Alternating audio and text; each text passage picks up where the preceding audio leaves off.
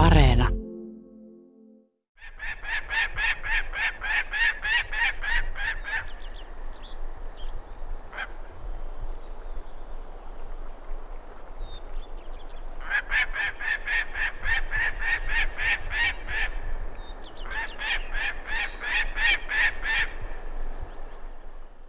Muistan tuhansia ikimuistoisia kohtaamisia eläinten kanssa, mutta yksi on ylitse muiden, vaikka se kesti vain muutaman sydämenlyönnin.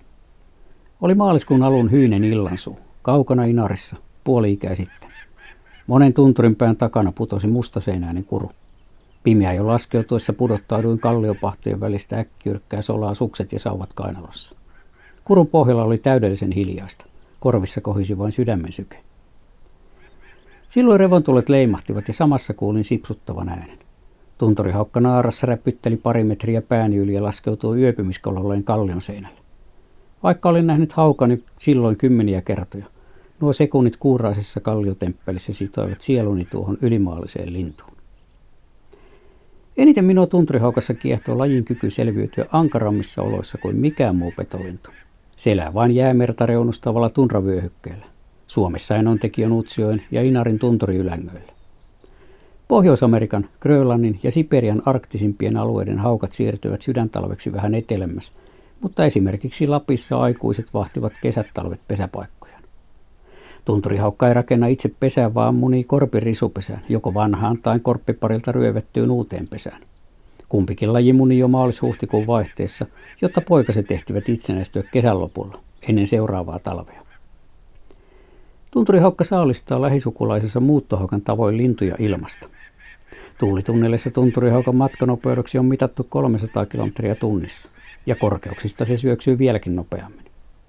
Pohjois-Lapin ja Ruijan liki parikuisissa kaamoksissa ei tuntureilla ole muuta saalisettavaa kuin riekkoja ja kiirnoita, ei itse asiassa lokakuulta huhtikuulle. Tunturihaukka onkin erikoistunut riekkojen ja kiirnoiden saalistukseen.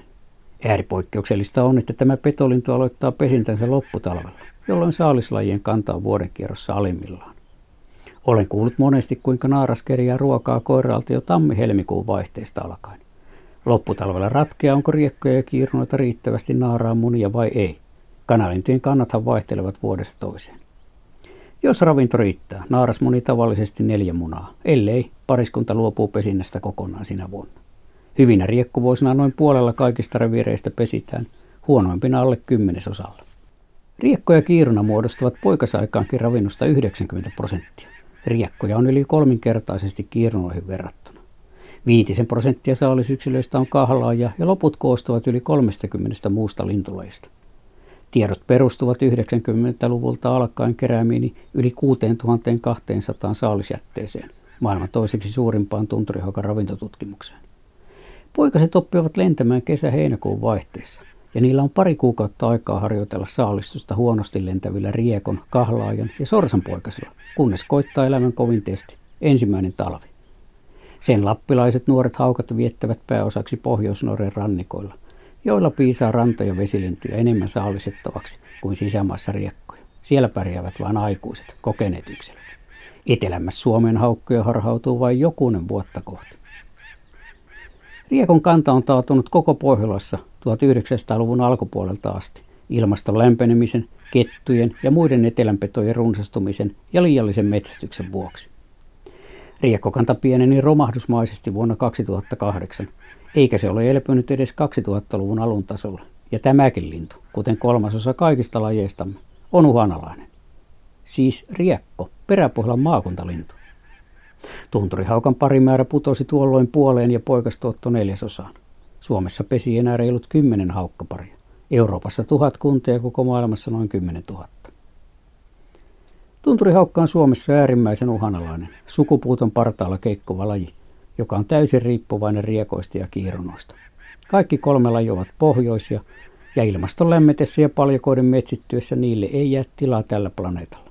Sille jäämeri salpaa tien. Siinä ei katoa vain kolme lintulajia, vaan kokonainen elämänpiiri. Siinä kuolee Lapin ja arktisten alueiden sielukin.